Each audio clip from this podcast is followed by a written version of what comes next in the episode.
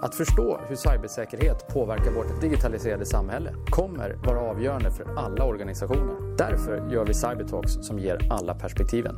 Jag heter Rolf Rosenvinge. Välkommen! I dagens avsnitt av Cybertalks träffar Rolf Elias Fält Ekhagen, IT-säkerhetschef på BA Systems i Sverige. I avsnittet diskuterar de bland annat hur man gör säkerhet i en verksamhet med många olika kravställare samtidigt som hotet är högt. Vi får också lyssna till en intressant trendspaning.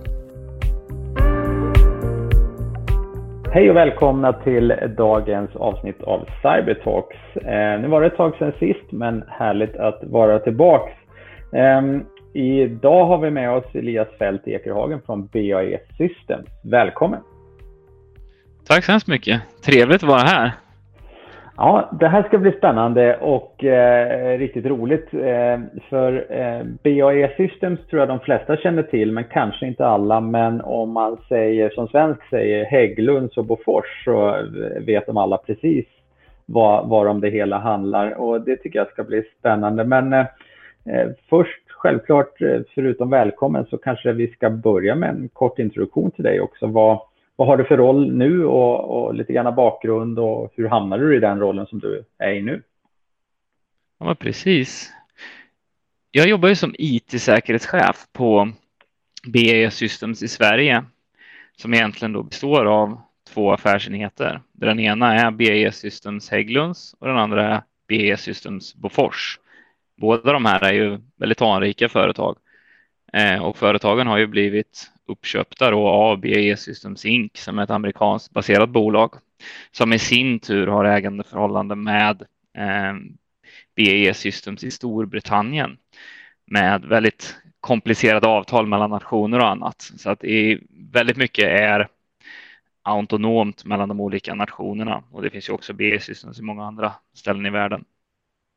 Det här innebär att man behöver ha en svensk, ska vi kalla det, cybersäkerhetsledning och också IT-ledning på en Sverigenivå. Där eh, min roll egentligen är att svara mot den svenska CIO eller chefen i MOT. Eh, och det finns på BE Systems Hägglunds egentligen, där Bofors köper då både den här cybersäkerheten men också IT av BE Systems Hägglunds. Vi i våran tur och jag i mitt jobb eh, rapporterar och egentligen följer också styrningar i den mån som eh, svenskt lagrum och andra regler möjliggör det för våra affärsenheter här i Sverige. Så någonting kan man beskriva, jag tror förhållandena som kan vara lite komplicerade i en sån skyddad industri men i ett modernt samhälle med moderna ägarförhållanden. Eh, och tjänsten som sådan, den är ju väldigt CISO-snarlik, men vi använder samma terminologi egentligen som Försvarsmakten och FMV, där titeln är IT-säkerhetschef. Men den innefattar väldigt mycket inom de områden man är bekant med för en CISO, alltså både informationssäkerhet, IT-säkerhet, cybersäkerhet, även en del säkerhetsskydd om vi tar till exempel korskopplingsrum och eh, den typen av bitar av eh, fysiska säkerhetsskyddet. Vi har ju också en klassisk struktur med, med eh, SU-avtal och då innefattar ju det en säkerhetschef såklart på varje affärsenhet och jag svarar ju då upp eller stödjer kanske snarare då också såklart då de här säkerhetscheferna på samma sätt som man hade gjort i FMV eller, för, mm, FMV eller Försvarsmakten. Och en väldigt snarlik struktur egentligen där IT-säkerhetscheferna stödjer då också säkerhetscheferna som har det övergripande ansvaret med exempelvis eh, screening och säkerhetsprövning av personal som är väldigt viktigt för mig inom eh, min roll också. Så att det är ju ett ömsesidigt spel där. Ja, men precis.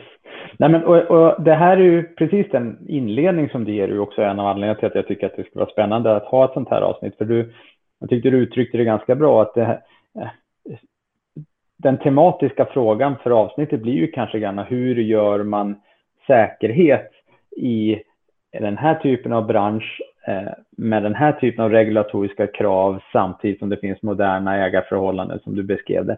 Och det tycker jag är ganska spännande och jag tror att vi ska säkert eh, borra oss lite djupare i det för det tycker jag är spännande och säkert också överförbart till en del andra branscher hur, hur man tänker hos er. Eh, men, men kanske också lite kort bakgrund till dig. Eh, vad, så att säga, innan du blev IT-säkerhetschef på BA Systems i Sverige, vad, vad, har, du, vad har du för bakgrund och vad, hur, för det, det känns ju som att det inte är en helt, helt enkel värld heller att navigera sig in i eh, med dessa regelverk och, och förhållanden som vi just pratar om. Jag började i Försvarsmakten faktiskt med, med lumpen. Sen, sen så vart det en naturlig karriärsväg där. Men en gång i tiden så i den gamla värnplikten så att säga, då vi fortfarande faktiskt till och med utbildade på totalförsvaret och invasionsförsvar så gjorde jag min värnplikt som pejlgruppchef på det som idag heter Telekrig, som på den tiden hette Televapen. Dåvarande signalregementet S1 som därefter vart ledningsregementet i Enköping efter lumpen då fick jag chans att jobba vidare med soldater. Man hade ju eh, lagt ner stora delar av försvaret och hade problem med eh, officerare att utbilda soldater. Alla var inte anställda ens. Eh, jobbade med det en tid eh, och fick en chans att börja jobba i det här som heter Nordic Battle Group. Ett par år senare där så fick jag möjligheten att vidareutbilda mig vid Försvarsmaktens underrättelse och säkerhetscentrum till IT-säkerhetschef och fick då rollen som IT-säkerhetschef i det här eh, som heter då Nordic Battle Group som hade då ett sånt här Force Headquarters, alltså ett högkvarter uppsatt i Enköping som då ledde den här styrkan Nordic Battle Group. Det var en styrka åt, åt EU som Sverige satte upp med 500 nationer som skulle kunna åka vart som helst i världen inom tio dagar egentligen.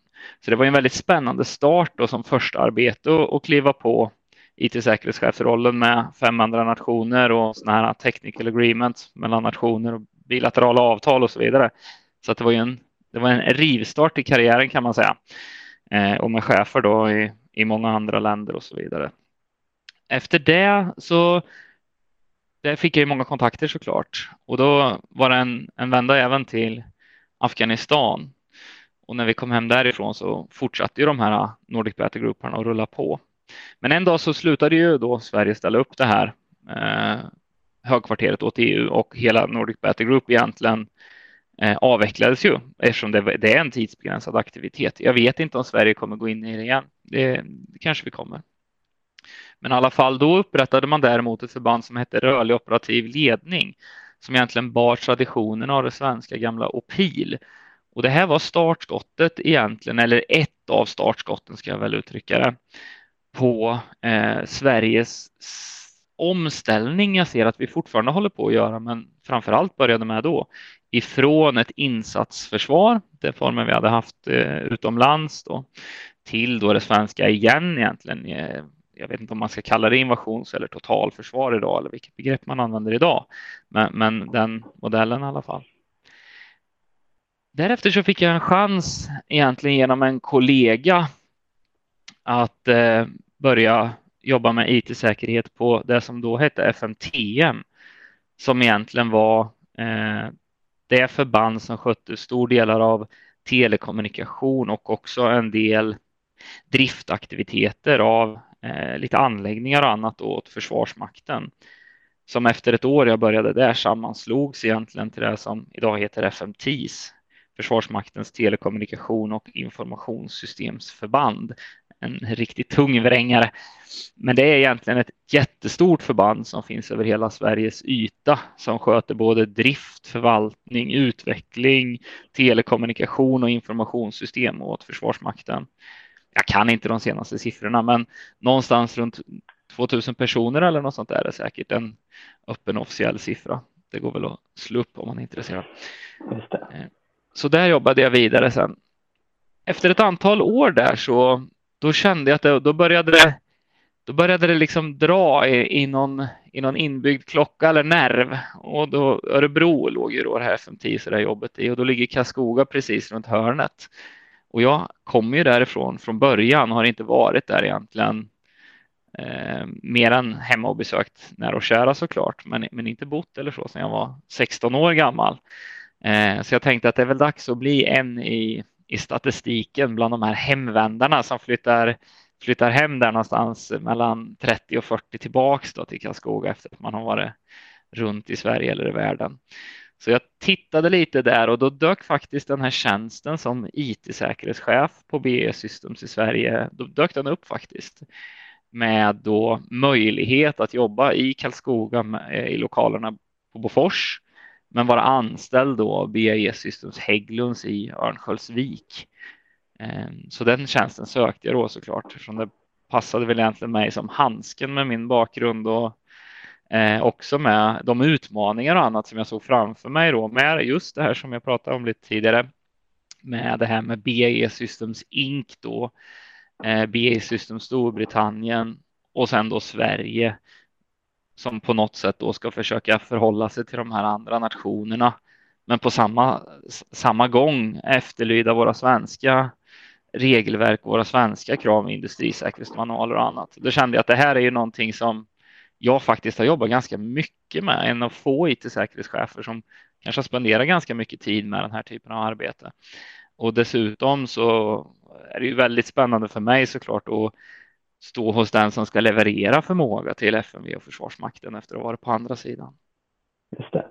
Ja, men spännande och det, det är lite roligt alltid sådär. Jag brukar ställa den här frågan eh, till gästerna för att det, det, är alltid, det är alltid spännande att höra kring folks resor också, vad som leder fram till saker. Och en del har haft en väldigt tydlig plan och en del har så att säga, man har, man har halkat eh, in i olika roller utan att ha haft någon, den där liksom helt genomtänkta planen, men dörrar har öppnats och så vidare. Det är alltid, det är alltid roligt att se och, och min slutsats är egentligen att det det finns många som har gjort väldigt många spännande resor och att eh, bara en sån paradox som att ha jobbat med IT-säkerhet i, eh, under en tid i Afghanistan är ju, är ju ganska roligt eh, på sätt och vis. Eh, det är inte så många som kan, eh, som, som, kan sätta på CV, tänker jag. Eh, precis. Det, det, vi var väl en, vi är väl ett par handfull i alla fall som har haft den ynnesten och, och göra det man har tränat för så många år på, på riktigt så att säga. Eh, sen kommer det ju såklart med med en massa saker som man måste behandla och så vidare och det gäller att vara förberedd när man, förberedd när man åker iväg. Men jag hade ju tränat många, många år inom det här som heter Nordic Battle Group då för att, för att åka. Och det är väl samma vilket yrke man egentligen än utövar eller om man håller på med sport eller vad det än må vara. Eller här hemma i Sverige kanske som IT-säkerhetschef att om man går och förbereder sig och övar så även om det händer någonting man inte vill ska hända, kanske en incident till exempel, så på, no på samma gång så är det ju det man har förberett sig för Eh, under hela den här tiden. Man har byggt sina system eller man har tränat sig själv och sin organisation. Så då blir det ändå någon sorts kvitto på eh, har arbetet betalat av sig så att säga. Så det, precis som du säger, det är ju det är såklart eh, en sak att ha upplevt. Ja, men verkligen. Um, men fortfarande uppehåller mig lite kring, kring dig då, men var så att säga, själva intresset för säkerhet, eh, var det någonting som du har haft eh, länge eller blev det en, en, en, ett resultat av, av lumpen på televapen? Och, eh, eller var, var kommer intresset för, för just säkerhet ifrån? Det går väl långt tillbaka egentligen. Jag tänkte nog inte på det så mycket själv i försvaret innan jag egentligen fick fick erbjudande. Det är inte riktigt alltid så det funkar i Försvarsmakten, utan ibland så kanske det är mer att det här ska du jobba med. men men eh, nej, det går långt tillbaka. Eh, jag hade en, en vän, nära vän vars far höll på mycket med, med IT, alltså experimentera tidigt med datorer när det var liksom stora eh, stora hårddiskar som inte de här 2,5 eller ens 3,5 utan 522 och den typen av prylar. Och redan då började jag såklart experimentera massor av datorer. Jag började tidigt sätta mig in i olika Linux-distributioner och en tidig sak som jag satte upp var till exempel en en router med en 386 tror jag diskett som man körde för att kunna eh, använda sitt 56k modemodell över nätverk. Så, och det där var ju väldigt, väldigt ung ålder vill jag minnas. Jag kan nog inte vara kanske äldre än 10 eller något sånt där. Så att det började nog ganska tidigt på det här sättet och sen så i skolan så var jag väl lite av ett av ett busfrö kanske man får kalla det då, där det kanske byttes skärmsläckare och bakgrundsbilder på, på mycket datorer och annat. Då. Eh, man förstod ju inte själv då i den åldern kanske att det, det var väl inte det mest optimala kanske, men å andra sidan sett så förhoppningsvis var det kanske några som fick upp ögonen. Eh, senare sen så gick jag ju faktiskt en, en, eh, en gymnasieutbildning då på John Bauer gymnasiet som eh, handlade både om programmering men också hade ett, ett, antal inslag om, om säkerhet. Så det var ganska tidigt faktiskt eh, som man hade den typen av inslag. Numera så finns väl inte John Bauer längre, men jag minns det som en väldigt bra utbildning eh, och eh, lärde mig väldigt mycket där under stor frihet eh, förvisso. Det kanske inte passar alla, men mig passar det väldigt bra. Eh, så på den banan är det nog egentligen så att det är ett mm. intresse som fortfarande finns med, men jag lägger väldigt mycket av min privata tid på, på att titta på framförallt Youtube-videos i stor, stor omfattning, men också lyssna på till exempel den här typen av poddar. Eh, så att det är, jag skulle kalla det ett brinnande intresse för IT och IT-säkerhet. Och det där är lite roligt för det, det upptäcker jag eh, ofta är en, en, en, gemensam nämnare för, för många av de gästerna tror jag som, som har varit här på Cybertalks. Att, eh, att, att det, finns ett, det finns ett underliggande ganska genuint intresse och det tycker jag är lite spännande. Och det, det, har jag, det har jag själv nämligen alltid tyckt varit otroligt roligt att träffa människor oavsett om de brinner för säkerhet eller, eller vad man nu eh, brinner för. Men att, att prata med människor som har en passion för någonting, det, det brukar alltid vara extra spännande.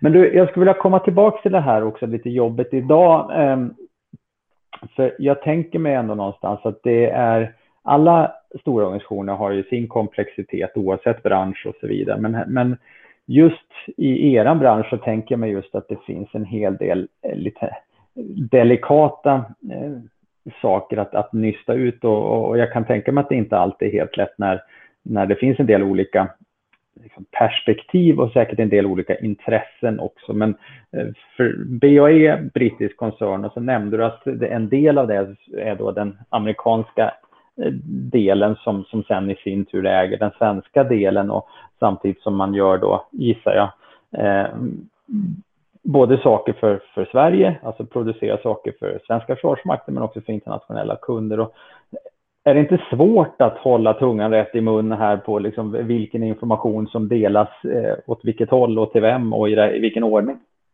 Jo, det, det är självklart en, en helt korrekt analys som du gör. Eh, det är ju väldigt komplicerat naturligtvis och vi har ju en stor palett av eh, regelverk. Eh, men samtidigt som det är komplicerat så tror jag inte man får glömma att våra kunder, de har ju en förväntan på oss att vi levererar en säker produkt. Och den produkten, den ska gå att använda i de värsta tänkbara förhållandena egentligen. Där man vet att den värsta typen av angripare dessutom, alltså i någon mån, i alla fall, statsaktörerna har ju enorma resurser för att försöka förstöra de här prylarna, både ur rent fysiskt klassiskt perspektiv såklart med, med eh, bomber och granater, men också såklart på informationsarenan. Eh, och det här innebär ju, man har den typen av kund eh, som dessutom då känner till sina krav ofta, ska jag säga. Eh, då betalar ju de också oss för att klara av det här, vilket innebär att vi har ju då möjligheten utifrån de förutsättningarna att ta oss själva tiden, utveckla system och processer så att vi kan hantera den här komplexiteten. Och tittar man på våra företag så är det någonting vi är duktiga på så är det just hantera stora, stora omfattande kravsamlingar även om våran arena, där du och jag pratar om nu, kanske är ganska ungt, speciellt i det här sammanhanget då vi har företag som går tillbaks till med rötter i 1600-talet. Men företagen och det sätt vi arbetar på är ju ändå vana att hantera den här komplexiteten. Så på cyber och säkerhetssidan så är det egentligen bara att jacka in i mångt och mycket i de här processerna för att hantera den här komplexiteten. Ehm, och för att prata om, då om de här regelverken och, och vad består den av?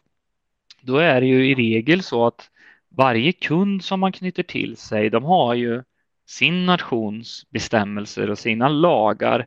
Och i Sverige till exempel, då har ju FMV regler för oss som eh, finns beskrivet i någonting som heter industrisäkerhetsmanual. Eh, till det sen så finns det självklart mycket bilagor och referensdokument och annat, men, men det är en bra grund för vad vi behöver ta hänsyn till. På samma sätt så har alla de här andra nationerna i regel eh, en industrisäkerhetsmanual eller snarlikt regelverk. Till det så är det vissa nationer som dessutom har eh, hela standarder som man har att följa. Eh, Storbritannien till exempel, de har någonting som heter UK Cyber Essentials och amerikanerna, de har ju hela sin sin NIST, hela sitt NIST-regelverk, National mm. Institute of Standards and Technologies, där det finns de här, vissa här som lyssnar nu, de har säkert hört talas om de här NIST 800-53 som ett brett regelverk och också den här 800-171. Så då, vi tar ju de här stora kravdokumenten och sen så sammanfogar vi och mappar vi ihop det här till eh, egentligen ett IT-säkerhetsramverk och det här IT-säkerhetsramverket i sin tur, det använder vi, där har vi en stark baseline. Vi har alltså en samling med krav som vi säger att det här är krav som gäller över tid och över yta. Och sen mm. när vi får in en ny kravsamling, då mappar vi upp den mot vad uppfyller våran baseline eller våran produkt idag? Och vad är gapet då? Vad kommer den här kunden in med för krav som vi, som vi inte uppfyller idag? Eller som vi egentligen inte haft på oss idag. Vi har inte sett att vi har haft den hotbilden eller den tolkningen eller att vi har löst det på andra sätt. Men den här kunden kanske har ett väldigt specifik teknisk lösning man vill ha eh, utöver det skydd vi redan idag har. Precis. Nej, men, och, och här, här kommer man in på en fråga som jag har velat ställa ett tag därför att och nyfiken på hur det fungerar för dig och, och för er. Ehm, jag har också själv jobbat och varit CISO liksom i, i, i, branscher med, med, med, stora regulatoriska förväntningar och, och, och så vidare. Och, och, min fråga lyder väl ungefär så här då egentligen. Ser du en risk, eh, och det är väl egentligen ett påstående så här, kanske bättre, finns det inte en risk att när man verkar med väldigt mycket liksom, antingen regulatoriska förväntningar och eller eh, väldigt stora kravmassor från kunder och så vidare, att man tenderar att glömma att hotbilden är dynamisk. Eh, att vi kan ju vara compliant med, med alla regelverk, standarder och så vidare och ändå bli breached för att regelverken inte har hunnit uppdateras eller inte var, visade sig vara heltäckande för ett nytt modus. Eller så. Hur, hur jobbar du med, med de två perspektiven? Eller är det, alltså, och är det ett, ett, ett, ett problem att eh, å ena sidan jobba med regelverk och å andra sidan ha en föränderlig hotbild? Ja, men jag, det, jag tycker verkligen att du, du slår huvudet på spiken där för att precis den här känslan är någonting, ja, det, det är liksom en lit, det är något av en konstant pågående inre konflikt det här med compliance mot security. Eh, där compliancen, det är ju det krav vi är satta att uppfylla. Det är det våra kunder, våra ägare och i någon mån svenska staten egentligen har sagt. Det här ska ni följa som en baseline måste man komma ihåg. Man får mm. inte glömma det.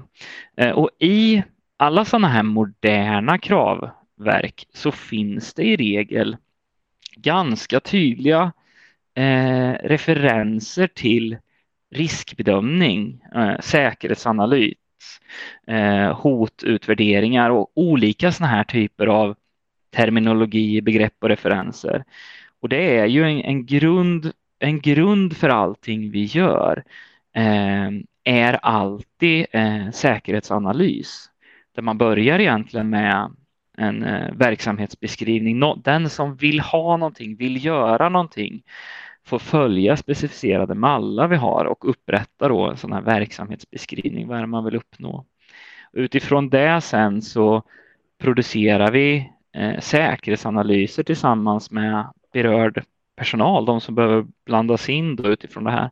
Och i den här säkerhetsanalysen så ingår det ju då den här äh, hotbildsbeskrivningen och hotbildsanalysen där vi tittar på aktörer på marknaden. Äh, vilka är hoten och vilka är de skyddsvärda tillgångarna och så vidare.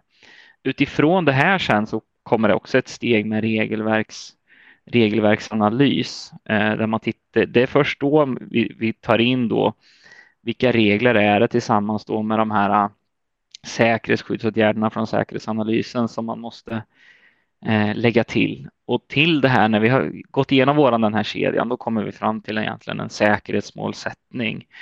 Eh, och i det här då, då har man bakat ihop egentligen, man skulle kunna kalla det tre delar. Eh, verksamhetens krav, det skulle till exempel kunna vara tillgänglighetskrav, är väl bra exempel på något verksamheten brukar kunna uttrycka med hjälp ganska tydligt. Eh, sen har vi då de här eh, kanske dimensionerande hoten som ger sina krav som kommer fram av säkerhetsanalysen. Och sen så har vi då såklart också då eh, kravuppfyllnad eller regelverksuppfyllnaden.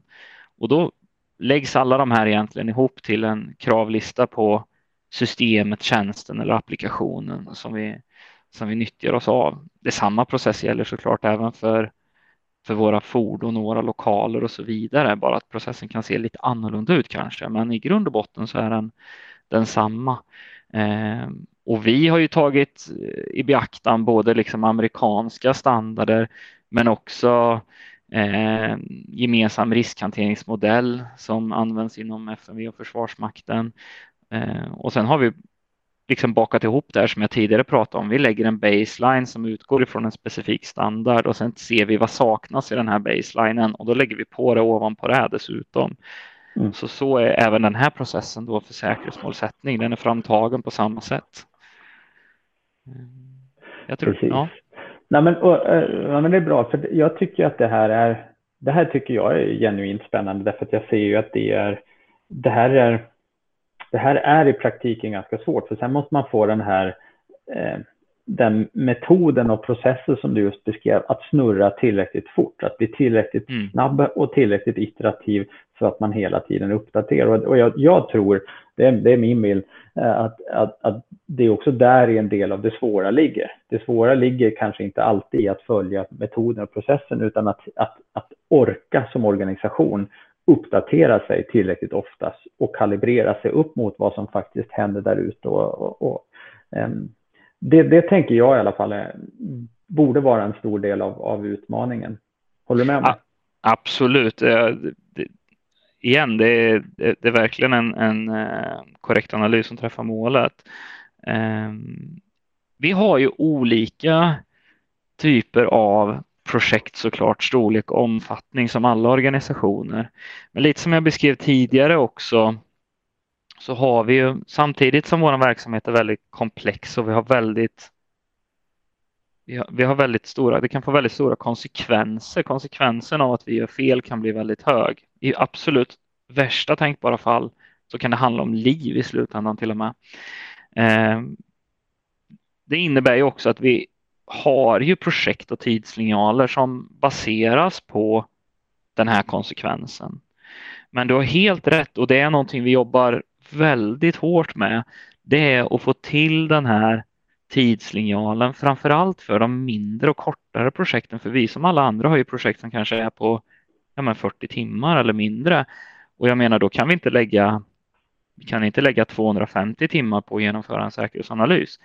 Det innebär att det måste vara väldigt tydligt för all vår personal, framför allt de som jobbar på IMOT, alltså vår IT-personal inom olika, inom olika specialiserade områden. Om man jobbar med applikation till exempel så är det jätteviktigt att man vet vad är de grundläggande områden eller krav man måste uppfylla när vi tar in en applikation, till exempel om det är supply chain med patchningar och versionshanteringar och så vidare. Och det är så vi får ner de här ledtiderna på, på egentligen de mindre projekten.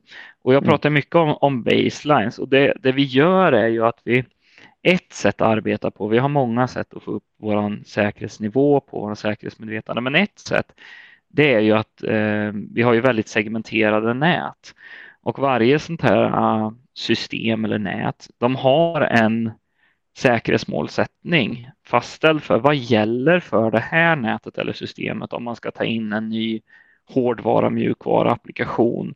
Då kan man titta direkt där och se vilka krav måste den här nya förmågan eller den här applikationen uppfylla?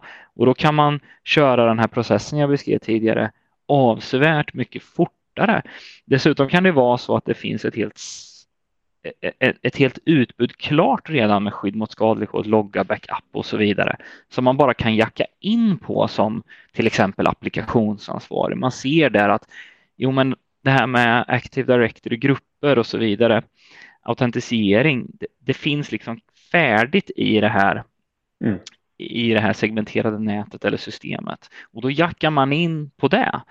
Eh, men om det inte finns det, om man däremot ska ta fram en ny förmåga, då är vi alltid tydliga mot verksamheten och, och också eh, ledningen om det behövs med att det här projektet kommer av den här anledningen ta längre tid för att vi måste genomföra hela den här processen. Eh, och hittills så har jag, jag, jag tror jag får vara väldigt tacksam för det, hittills så har jag inte fått no, no, några egentligen större mothugg eller någon någon brist på förståelse inom vårt företag. Och det tror jag baseras på att både Bofors och Hägglunds de är så otroligt vana vid att jobba med strikta krav som måste uppfyllas. Man har liksom inte något val annat än att uppfylla säkerhetskraven. Just för att man bygger den här typen av produkter som har väldigt hårda krav på säkerhet. Och då använder jag det breda terminologin säkerhet, alltså även det som vi på engelska kallar safety det här med um, klämskador och, och mm. ja, mm. så vidare. Precis. Ja, men spännande. Um, tiden går fort här också. Jag mm. tänkte jag, när jag har det på tråden här så jag skulle också vilja eh, lite snabba frågor kring trender som du ser. Um, och så får det spännande att höra vad, vad, din outlook är på de här ransomware. Eh, kommer det bli värre innan det blir bättre? Ja, definitivt. Det, det, det, det tror jag verkligen. Eh, framför allt så tycker jag att jag ser att man utvecklar sina modeller och metoder för att få ut de här. Um, och en annan trend kopplat till ransomware som vi stöter på ganska ofta, det är ju egentligen det som ibland lablas som, som double ransom, det vill säga att man, man eh, tar eh, alltså exfiltrerar data innan man sen går in och, och, och mm. krypterar. Eh, tror du att eh, företag och organisationer har, har, har, har sett den trenden och, och vad, vad, borde det föranleda vad borde det för föranleda för uppdateringar i ens, i ens liksom säkerhetsapproach om, om man ställer upp på den, eh, den trenden? Jag tycker väl tyvärr att vi ser i media, om man följer det här området lite grann så ser man väl ganska tydligt bevis på att organisationer och företag absolut inte har tagit det här på tillräckligt stort allvar eh, där man gör väldigt konstigt, till och med myndigheter i Sverige, eh, vårdbolag och annat, gör, gör, väldigt märkliga uttalanden om att man eh, hur man har hanterat sin säkerhet. Så att eh, det här är nog en bild vi kommer leva tyvärr länge, länge till med och det är att enda, enda jag tror som kan få ordning på det, det är eh, kravstandarder som trycks ut från statlig nivå i upphandlingar och annat. Eh, och EU har ju en spännande roll där såklart också med framtida eh, regelverk. Jag ser framför mig att man verkligen behöver ta i den här frågan snart. För det kostar pengar det här och det kostar produktivitet. Ja, det gör det. Eh, I, I USA så diskuterar man ju faktiskt ett, ett, eh, ett förbud mot att betala ransom. Eh, rätt väg att gå eller kontraproduktivt? Nej, jag tror tyvärr inte att det är. Jag tror tyvärr inte att det är rätt väg att gå. Som, som det ser ut och min erfarenhet, det jag läser och som jag sätter mig in i det här området, det är att betala kan tyvärr, när en verksamhet har misslyckats någonstans i sin kedja av säkerhetsskydd, eh, fått sin information låst, då kan det tyvärr vara ett ganska effektivt sätt visar det sig i alla fall när jag tittar på det att rädda den här informationen och kanske till och med rädda vitala företag som förhoppningsvis kan lära sig en läxa. Jag tycker att staten eller den då som har för avsikt att stifta en sån lag tar en väldigt enkel väg ut ur egentligen problem man själv äger. Där man har ju faktiskt möjlighet att reglera eh, att det här inte händer i samma omfattning. Det är ju där man måste gå till roten. Här försöker man bota ett symptom men inte sjukdomen. Sjukdomen är bristande IT-säkerhet. Just det. Um, cloud. Um, samhället digitaliseras väldigt uh, snabbt, uh, bland annat med hjälp av, av uh, moln såklart och en, och en hel del andra spännande teknologier. Um, min bild är att vi har fastnat lite i någon slags limbo, eh, inte bara här i Sverige utan till viss del i hela Europa, eh, där vi har lite vi har lite utmaningar i hur vi ska se på eh, sådana saker som FISA och Cloud Act versus GDPR och så vidare, samtidigt som vi till exempel också i din bransch har en del nationella intressen att, att ta hänsyn till. Eh, hur ska man tänka kring moln?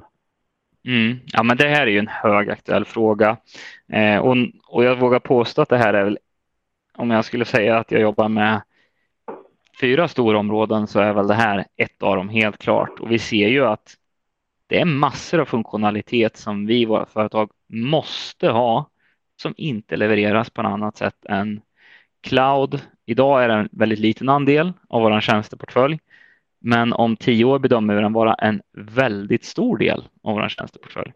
Det här innebär att det är ingenting som går att blunda för, så därför så tar vi nu krafttag för att förbereda oss för att flytta ut en ansenlig del av våra processer i cloud. Men som jag ser det här ur mitt perspektiv, och det här är jag tydlig med alla jag pratar om, att cloud i sig har inga medfödda säkerhetsproblem, utan det är bara implementationer av cloud som har säkerhetsproblem. Teoretiskt sett så kan du få ett cloud att bli långt, långt mycket säkrare än en on-prem lösning eller en lokal lösning. Det handlar bara i slutändan om, är processerna på plats? Har man gjort sitt säkerhetsarbete? Har man koll på till exempel kryptonycklar? Har man rätt sorts krypteringar? Och har man framför allt koll på de här kanske mer mjuka värdena som alltid har funnits där? Vi pratar till exempel insidern eller enskilda individer. Och sen om vi pratar GDPR-frågan och den typen av, av regelverk runt omkring så det där kommer ju att komma förtydliganden och utredningar. Det säger sig självt att ta Azure AD som genomför synkroniseringar mot USA och det är ett GDPR-problem. Absolut, men kommer det här innebära att EU tar ett beslut om att jag har inte några siffror på det här, men jag gissar ju att det är hundratusentals individer som autentiserar sig mot Azure AD i Europa. Kommer det innebära att Europa bygger en, en eh, kinesisk brandvägg på det europeiska internet? Nej, det tror jag inte, utan jag tror man kommer hitta ett sätt att, att omhänderta den här tillfälliga problematiken vi har med GDPR. Så väljer jag att se på det i alla fall. Yes.